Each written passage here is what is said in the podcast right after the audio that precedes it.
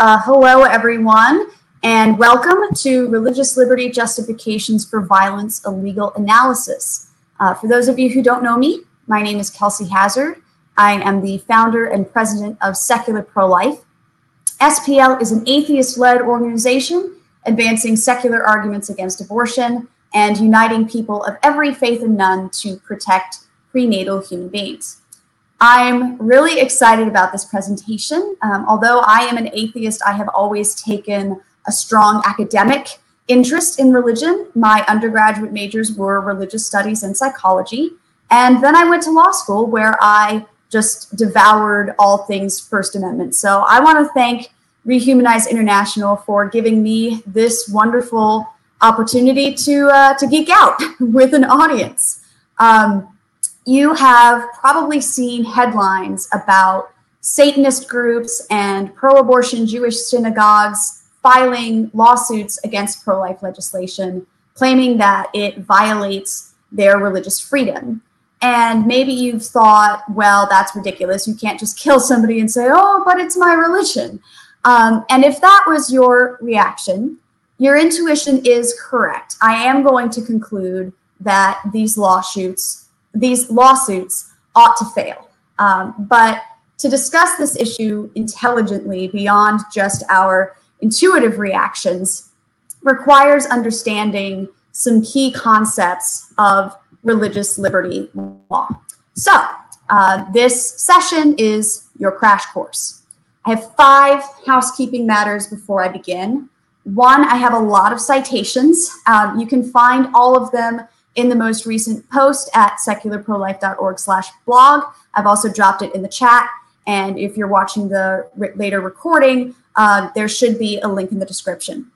Uh, two, a disclaimer. I am a attorney. I am not your attorney.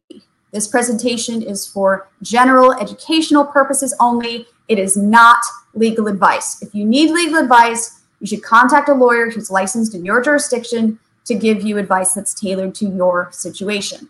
Um, number three, I realized that this conference attracts attendees from around the world. In fact, I think I saw a poll earlier that about a quarter of you are from outside of the United States of America.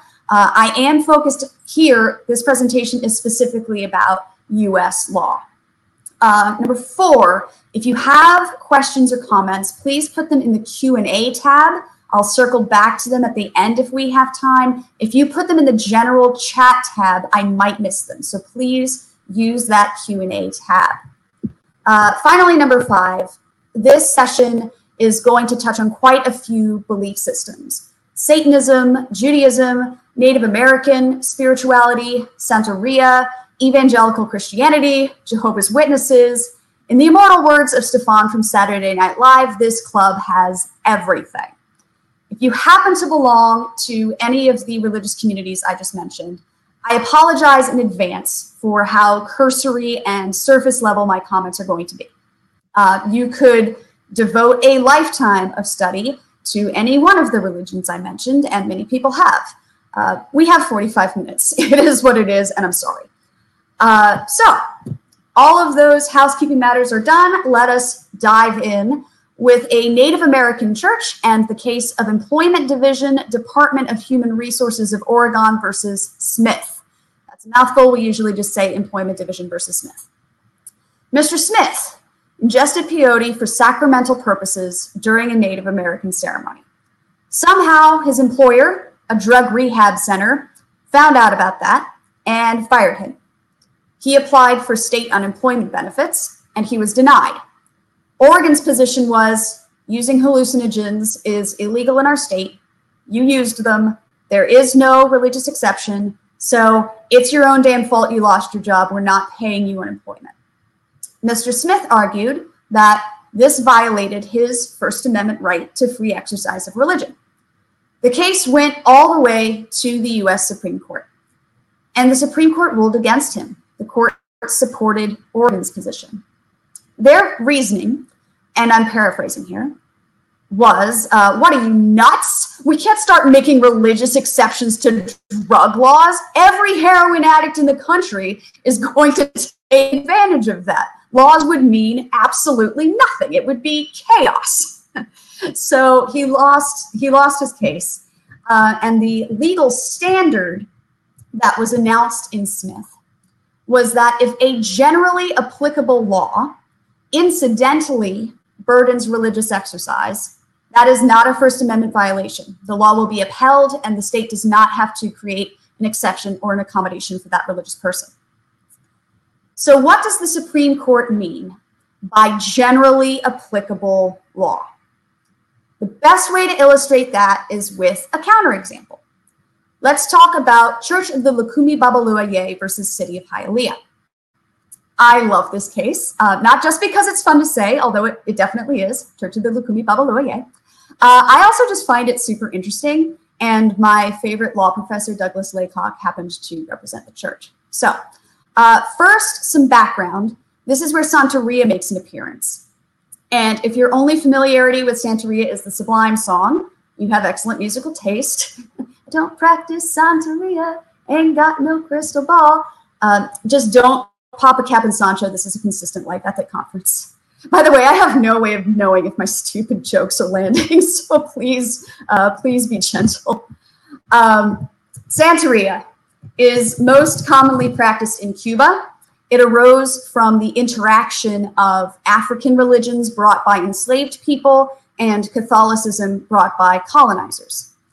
When Cuban American refugees settled in South Florida, they brought Santeria with them. Santeria worship sometimes involves ritual animal sacrifice, which makes it a very foreign and objectionable uh, scenario to a white American audience. When a Santeria priest announced that he was opening the Church of the Lukumi Babalu Aye in Hialeah, a Santeria congregation. It did not go over well, um, as the Supreme Court put it in its opinion. Quote, the prospect of a Santeria church in their midst was distressing to many members of the Hialeah community, and the announcement of the plans to open a Santeria church in Hialeah prompted the city council to hold an emergency public session on June 9, 1987. That session and some later ones produced numerous resolutions and ordinances which, taken together, prohibited the Santeria animal sacrifices. So this went up to the U.S. Supreme Court, and the, the, justices, the justices had no trouble figuring out that this was not a generally applicable law. It was a unanimous decision the city argued, hey, they, we're just promoting animal welfare and we have legitimate public health concerns as far as the animal remains go. Um, but that was unconvincing because the ordinances were just riddled with exceptions for commercial meat production, for hunting, for pest control, and even for kosher slaughter. The court called it a religious gerrymander. I'll quote again from the opinion. The net result of the gerrymander is that few, if any, killings of animals are prohibited other than Santeria sacrifice, which is prescribed because it occurs during a ritual or ceremony, and its primary purpose is to make an offering to the Orishas, not food consumption. Indeed, careful drafting ensured that although Santeria sacrifice is prohibited, killings that are no more necessary or humane in almost all other circumstances are unpunished. In other words, this law was discriminatory. And since the law was not generally applicable, the Smith standard did not apply. Instead, the court used a much tougher standard, what we call strict scrutiny. There must be a compelling interest in support of the law, and the law must be narrowly tailored to advance that interest with the least religious burden possible. Remember that test compelling interest, narrowly tailored. That's strict scrutiny. Uh, and there's a saying in the legal community strict in theory, fatal in fact, meaning hardly anything is going to pass the strict scrutiny test. Hialeah's anti-sacrifice, anti-sacrifice law uh, certainly did not. And the Church of the Lukumi Babalu Aye emerged victorious. Uh, so at this point, you might be wondering how this is relevant to anti-abortion laws. Um, after all, we aren't targeting a particular religion. We didn't convene an emergency city council session to ban the satanic abortion ritual. We aren't trying to save only the babies conceived by mothers of a particular faith group. We want to save as many babies as humanly possible. That's how pro life laws are written. They're broad, they're generally applicable. Yes, yes, that, that is right. However, the American public really did not like the outcome in Employment Division versus Smith. A lot of people on both sides of the aisle felt that Smith should have won that case. And it's not hard to see why, right? He's a very sympathetic plaintiff. He wasn't hurting anybody. Native American use of peyote is thousands of years older than the United States itself. The war on drugs really has run amok here. Why couldn't Oregon, why couldn't Oregon have just made an exception for him?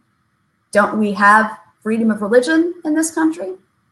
And that was bipartisan sentiment at the time.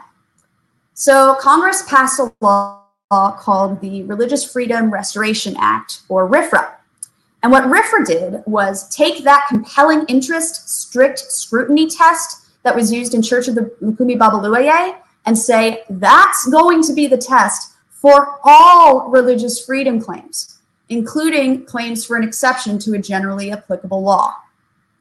Now, the federal RFRA only applies to federal laws, but almost half of the states enacted their own state level RFRAs. That includes much of the South and also some deep blue New England states. Uh, the end result is that whether you are going to take more of a Smith approach or more of a Church of the Lukumi Babalu Aye approach depends on where you live. I told you that RFRA was a bipartisan sentiment at the time, not so much today. Over the years, increasingly high profile RFRA claims involve L- LGBT issues. Uh, for instance, conservative Christian florists seeking exceptions from anti discrimination laws so that they can refuse to serve same sex weddings. RFRA itself didn't change, but it acquired this anti gay connotation that left a lot of liberals with a sour taste in their mouths. And like so many other issues, opinions about RFRA grew more and more partisan, more and more polarized. And then the Supreme Court decided Burwell versus Hobby Lobby. This was a huge RFRA case. It was only eight years ago. It got a ton of press, and I'm sure many of you already know all about it, but I'm going to summarize it anyway. So, as part of the Affordable Care Act, also known as Obamacare, whatever you want to call it, I don't care, um, employers of a certain size were required to provide contraceptives, coverage for various contraceptives, with no copay. Hobby Lobby did not object to most of the contraceptive methods on the list, but it identified four that it said weren't really contraceptives, that that was a misnomer. These were really abortifacients. They weren't preventing conception, they were preventing a newly conceived embryo from implanting. Uh, Hobby Lobby considered that to be an early abortion, and the company owner's evangelical Christian faith would not allow them to be complicit in funding their employees' abortions. Hobby Lobby brought a case under RFRA. The Supreme Court used that two part strict scrutiny test. Remember, compelling interest and narrowly tailored. The court assumed that the government does have a compelling interest in ensuring access to contraception. It was that second part of the test, whether the law is narrowly tailored to advance the compelling interest by the least restrictive means, which is where the contraceptive mandate failed. And that was largely because a religious exception already existed. Uh, the Department of Health and Human Services, HHS, had created an exception, had, had given accommodations to churches and religious nonprofits that had a problem with funding contraceptives. In those cases, the government covered the cost without the employer's involvement, thus advancing the compelling interest in contraceptive access without a religious burden. So the accommodation was obviously possible. It was being done. It's just that HHS would not extend that accommodation to Hobby Lobby on the ground that Hobby Lobby was a for profit company. Um, a slim majority of the justices, five to four, said that under RFRA, that doesn't matter. For profit or nonprofit status doesn't matter. So Hobby Lobby got a exception from the contraceptive mandate. The mandate itself was not struck down, by the way. It's still in effect, albeit with greater, broader uh, religious exceptions than HHS wanted. Women are still getting their pills. Sky didn't fall, but plenty of people were convinced that the sky was falling, and RFRA took another hit in the court of public opinion.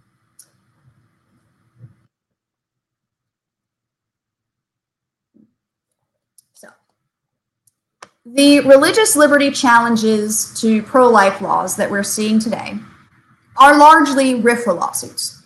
When you read the press about them, the narrative is basically ha ha ha ha conservatives we're using your religion law against you. Like it's some kind of gotcha. Um, hopefully by virtue of this presentation you understand why that take is ahistorical.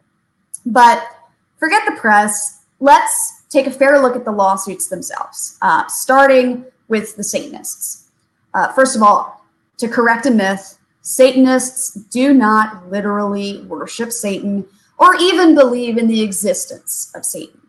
Satanism is a naturalistic system, but you do not necessarily need a deity to qualify as a religion under the First Amendment. Sincerely held moral beliefs will suffice. For purposes of today, uh, Satanism is a religion. And Satanists provide a useful public service, in my view, uh, keeping local governments in compliance with the Establishment Clause.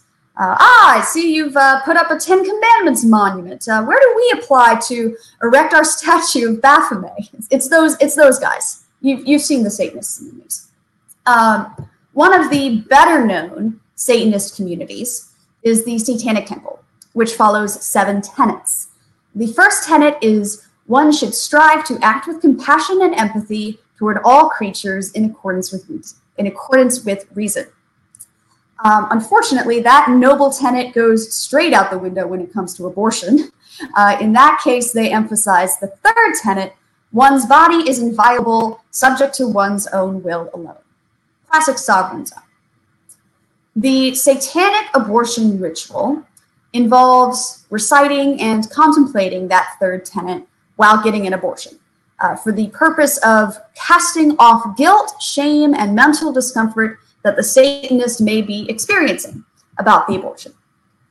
So the argument is not that abortion is a required part of satanic practice. It's not like making a Hajj. They're not sacrificing babies to earn points. That's not what's going on here. The argument is just that if a Satanist is going to have an abortion, this is the ritual that goes along with it. And by restricting abortion, you're also restricting the ritual. The Jewish lawsuits, by contrast, argue that Jewish law actually requires abortion, at least in some circumstances. Uh, for instance, the complaint brought by Congregation L'Dor Va-Dor against Florida's 15 week ban, which is still pending, uh, that complaint asserts that late term abortion is required under Jewish law if necessary to promote the woman's mental well being, uh, which obviously goes far beyond Florida's normal health of the mother exception. To be abundantly clear, that is not a universal interpretation of Jewish law. Those plaintiffs do not speak for all Jews. There are pro life Jews, and Jews are welcome at this conference. Let's assume that we are in a RFRA jurisdiction. If a state wants its pro life laws to apply universally without granting an exception to anyone who claims a religious freedom to abort. Uh, remember what the state has to show. One, the law is supported by a compelling interest. And two, the law is narrowly tailored to advance that compelling interest with the least possible burden to religious exercise. We all know what the compelling interest is it's human life. The plaintiffs will say, not to our religion, it's not. And I say, bring on that debate. Science of life at fertilization is settled.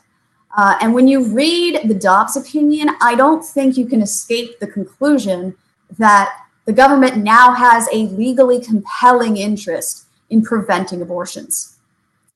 Is there any way to promote that compelling interest without creating a religious clash? Not that I see. One day, with the development of artificial, artificial wombs, uh, maybe that, that would be great. But with current technology, no. So I conclude that anti abortion laws should survive a RFRA challenge. They survive strict scrutiny, the lawsuits will fail. But Kelsey, someone asks, what about strict in theory, fatal in fact? Thank you, person who has been paying attention. You should be skeptical. Can I point to any specific legal precedent for the idea that a state's interest in, in protecting human life, in particular young human life, and preventing human death can trump a religiously motivated medical decision? Well, folks, I promised you Jehovah's Witnesses, and I'm a woman of my word. Several Bible verses prohibit eating blood and instruct Israelites to remove blood from their meat. Jehovah's Witnesses interpret those versions to prohibit not only eating blood through the mouth and digestion, but any consumption of blood, including taking blood intravenously. They oppose blood transfusions on that religious ground. This belief is very sincerely held. Many Jehovah's Witnesses would rather die than accept a blood transfusion. Many have proved it. Normally, we trust parents to make medical decisions for their children. But when Jehovah's Witness parents refuse to allow life saving blood transfusions for their kids, authorities often intervene. And when that happens, the parents go to court demanding vindication of their religious liberty. There's a whole line of cases about this, going back decades. And most of them cite this powerful quote from the Supreme Court case of Prince versus Massachusetts. Parents may be free to become martyrs themselves, but it does not follow they are free in identical circumstances to make martyrs of their children. Oddly enough, Prince didn't involve blood transfusion or any other life or death issue. Prince was about a Jehovah's Witness who had her daughter um, selling religious pamphlets late at night in violation of a child labor law. But the Supreme Court's rhetorical flourish about making martyrs of your children made it clear how it would come down in a blood transfusion case. And courts across the country took that unsubtle hint. Uh, for example, a Washington court rejected a Jehovah's Witness blood transfusion lawsuit on the quote, compelling authority of Prince. An Ohio court wrote, no longer can parents virtually exercise the power of life or death over their children, nor may they abandon him, deny him proper parental care, neglect or refuse to provide him with proper and necessary subsistence, education, medical or surgical care, or other care necessary for his health, morals, or well being. And while they may, under certain circumstances, deprive him of his liberty or his property, under no circumstances, with or without due process, with or without religious sanction, are they free to deprive him of his life.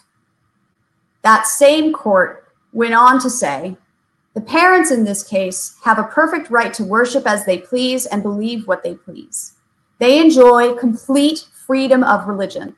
But this right of theirs ends where somebody else's right begins. Their child is a human being in his own right, with a soul and body of his own. He has rights of his own the right to live and grow up without disfigurement. Okay, you're thinking. Those were all born children. Okay.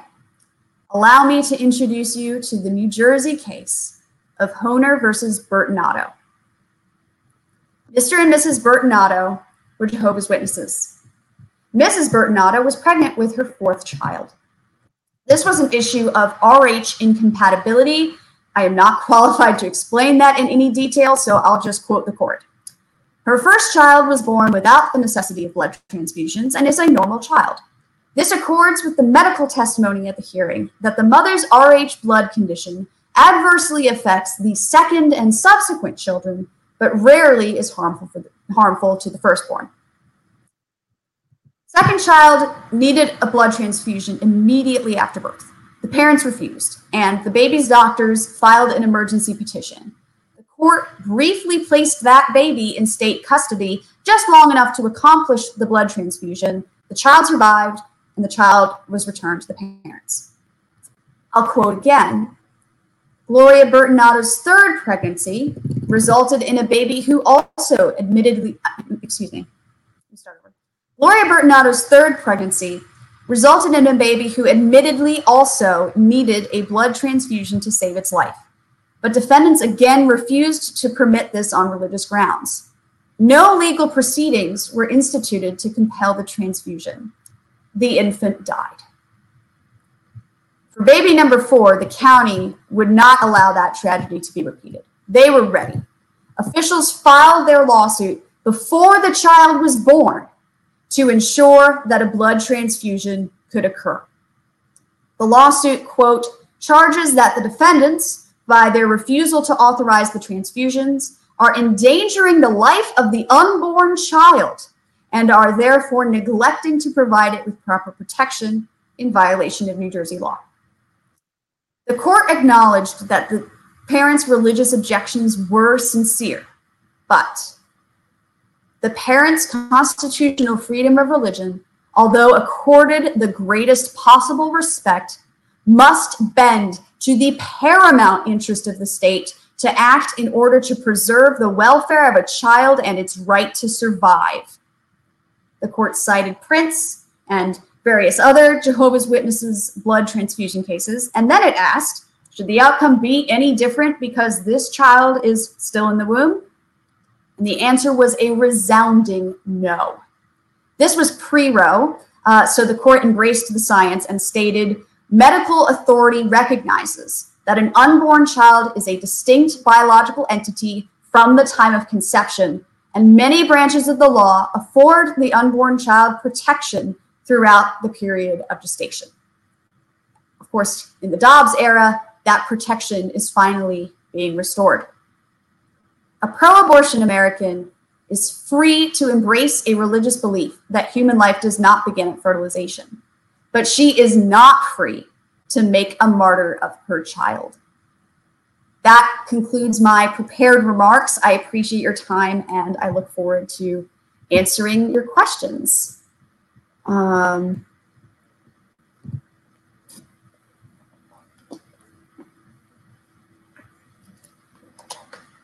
Elizabeth asked, what was the name of this case? I don't know which case you're referring to. Uh, all of the cases are in that citation, that link I gave at the beginning. Um, and you should be able to, hold on. Are you talking about the most recent case I was talking, the, the last case I mentioned? Hoener, H-O-E-N-E-R versus Bertinato um, was the case with the, the unborn child of Jehovah's Witnesses. Um, love all the jokes and geekdom. Thank you. I um, I know that we we cover some dark topics at the Rehumanize conference, and I'm a big believer in uh, trying to lighten the mood. Um, I don't see much in the Q and A tab, so I'm just going to scroll back through the chat tab and see if there's anything here. As a fellow lawyer, I feel that caveat to my core. Yes, thank you, Leah. Um,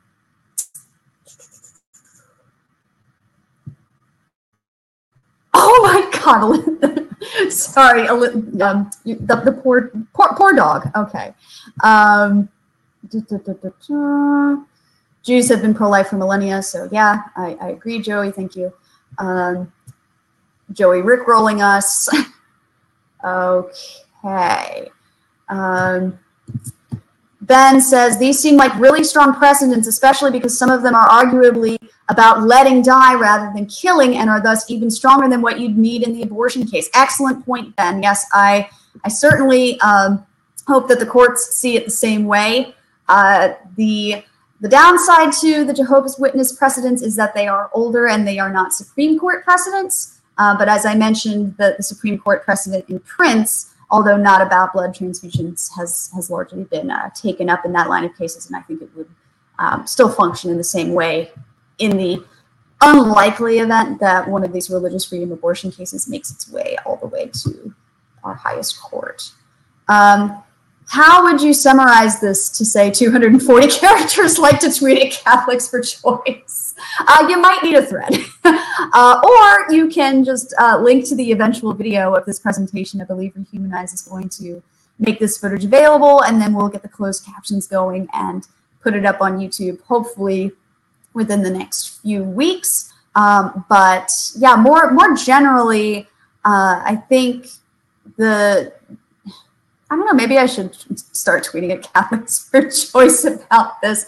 Um, what are you seeing in the legal field regarding RFRA changing its function post Roe? Um, I don't know that it's really changing its function necessarily. So some of the plaintiffs, and uh, particularly the Satanist plaintiffs, I think are bringing these lawsuits not solely uh, because they're pro-abortion, although they are. I think they would also um, as a, as a strategic matter, like to push on RFRA. I think, I, and I think that's why we're seeing the press around it that we're seeing. Um, this is like even if they were to lose, and they they have to know that they're likely to lose. Uh, this is this is a press thing, and this is a a matter of um, trying to um, get get some more public opposition to RFRA.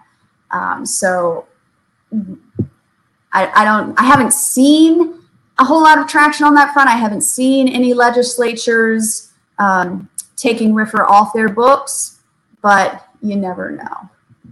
Um, David asks, how long, how do you do your legal, re sorry, I'm struggling to read this because other things keep popping up.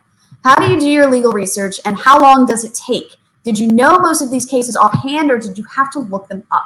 Um, so I knew some of the big ones offhand. I knew Employment Division versus Smith. I knew Church of the Lukumi Babalu Aye. I knew uh, Prince v. Massachusetts. I knew Burwell v. Hobby Lobby. You know, like I, I refreshed my memory by rereading those opinions, but I knew that that was where I needed to start. Um, and then I did have to do some additional research uh, when it came to the um, the pen the pending lawsuits and also the Jehovah's Witness line of cases. Um, I I, I, because I am a practicing attorney, I have access to Westlaw, which is the uh, legal database. That was very helpful. And, um, you know, also just, I, you know, I started by just doing a general search for law review articles about Jehovah's Witness and blood transfusion that compiled some of the cases. And that was, that was a good starting point. And I uh, was definitely working on this presentation as late as last night. So uh, I'm glad it came together. I am a bit of a procrastinator um, but that's, yeah, that's how it all happened. Um, let's see. Ben asks, apart from law, what do you think about the ethical argument from religious freedom or religious pluralism that being pro-life depends on controversial slash contested views about the grounds of personal identity and dignity and so no one view should be legislated for by a pluralist society. Um, the problem is that your, your law is going to pick a line. That's what laws do. If, if that, that, that, that argument, that pluralism argument treats birth like it's a neutral line. It's not. The, the law is to pick a line and every line is to offend somebody. that, that's just, that's just life in a democracy. Um, so I don't I don't find that argument particularly uh, persuasive from our loyal opposition. Um, so, so my I, I would go a step farther and say that the only neutral way to go about this is to say that you know, human rights begin when human life begins, and that that has to be defined in a scientific way um, rather than a philosophical way, because um, there there's you know, you all of these um, different guideposts that are being proposed bear a lot of resemblance to ensoulment, um, which would be an establishment of religion. I hope that makes sense. Um, given your rationale, how would any abortion be legal without demonstrating an exceptional need such as life of the mother? Um, I I do oppose abortion other than for the life of the mother. Mother, excuse me.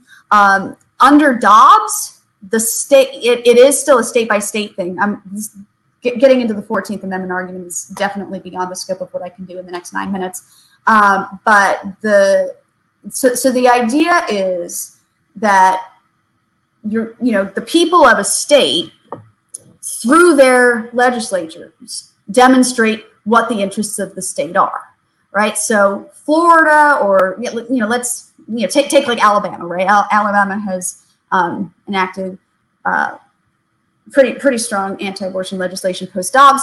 Um, that is an indication that the state of Alabama has a compelling interest uh, in preventing abortion and protecting human life. California obviously does not think that it has that compelling interest. So that that's I, I don't know if I'm answering your question, uh, but I, I, hope I hope that helps. Um, how can interested people get involved with secular pro-life and what are your current needs? Uh, yeah, definitely you can get involved in secular pro-life. Um, we are always in need of volunteers. We uh, look for people to write guest pieces on our blog. We look for translators. We want to get our message out in languages other than English. Um, you can email me, uh, info at secularprolife.org, or you can email our executive director, Monica, at monica at uh, secularprolife.org and uh, get some, connected to some volunteer opportunities that way. And you can also donate uh, via our website or our Facebook page. Um, in Canada, not long ago, an immigrant couple were convicted of the honor killing of their daughter. The couple sincerely believed that it was their moral duty to kill their daughter, but the majority in Canada, fortunately, in the case of that issue, unfortunately, perhaps in other issues, imposed their views on the minority. Sometimes it is good to impose views, not a question, a comment supporting something you said. I yeah, that that's an excellent example. I would stick with the Jehovah's Witness example just because it's a little less inflammatory. I, am not in the habit of uh, comparing pro-choice people to uh, uh, supporters of honor killings if I don't have to. I think the Jehovah's Witness comparison is um, more diplomatic and civil. Uh, but on principle, yes, you are correct. Uh, the, the, same reasons that um, you shouldn't be able to uh, claim the religious exemption to commit an honor killing are, are, the same reasons that you shouldn't be able to claim a religious exemption to have abortion. Um, yeah, neutrality just seems impossible here. No neutrality when lives are on the line. Um, oh, Maria wrote, we will be publishing a handful of the session recordings on our YouTube in the coming weeks, but all attendees should have immediate access to all the recordings for rewatch and Hopin on Monday. And that access will last for a full year. All right, thank you, Maria. Um, I don't, I'm, I'm, guessing that's only for people who bought a ticket though. I don't think Catholics for Choice bought a ticket. It's their loss. It's their loss. Uh, um, okay, we've got about five more minutes together, and I think I went through everybody's questions. We might end early, which is uh, a secular miracle for a conference like this. Uh, I see Leah is on Team Westlaw. Yes, Westlaw all the way. I don't use Lexis, never have. Um, Uh, and Herb says, thank you, Cassie. All right, Herb, did you want to come into the presentation and say anything? Or I was going to do that, and then I just realized I'm in the same room as Kane, who is on a panel right now. So never mind, I'm leaving.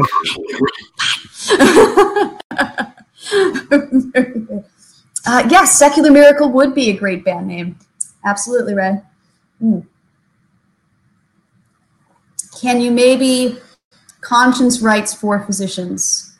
Um, oh, can I comment on that? It's a big problem here in Canada. I unfortunately don't know much at all about Canadian law. I don't, to my knowledge, Canada doesn't have something like RFRA.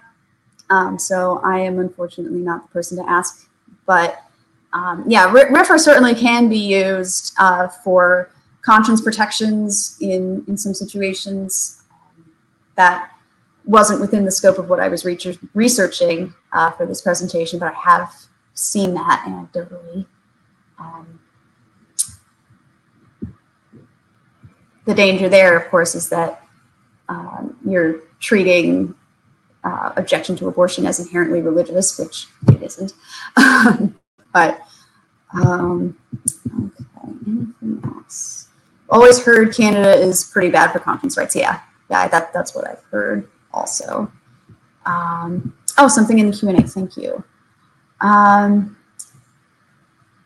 what do you think of efforts to argue for pro-life conclusions within religions on specifically religious grounds? E.g., do you think Catholics should be arguing against Catholic for choice primarily just using general moral arguments uh, to avoid creating the impression that it's really a religious issue, or do you think there's a role for intra-religious debates to be more well religious? I I think that if you um, are part of a religious community and members of your community are out doing stupid things or unethical things, you should go get your guy. That's I, I have no problem with you using a religious argument with someone that you know to be religious. Um, now, if you're in a public Twitter argument with Catholics for choice, then maybe consider that you're not so much trying to persuade them, you're trying to persuade the onlookers. So in that case, you might take a more secular route. But yeah, individually, like in a one-on-one or small group, setting, if you are speaking with co-religionists, I don't have a problem with you um, using a religious argument. That's your business. I'm, I'm, an atheist. That's that's not my realm at all. Um, so something came up in chat. Um, um, that's the problem we're having. Conscience is always being framed as religious, but conscience is not itself exclusive to religion. Yeah, and so that kind of gets back to my point earlier about uh, Satanism being considered a religion. Um, and you, you can see that also in um, conscientious, conscientious objector rules for the military. You do not have to be uh, religious to, to claim uh, an interest in pacifism. Um, I read about a pastor who has a ministry flying women from places where abortion is illegal to get abortions legally. That's just gross. Um, okay. I think we are done. Thank you all so much for your time. Um, I am going to maybe hang out a little bit at the Secular Pro Life Expo booth if anybody wants to continue this conversation. And uh, yeah, th thank you so much for for dropping in. I really um, and, and for for asking such thoughtful questions.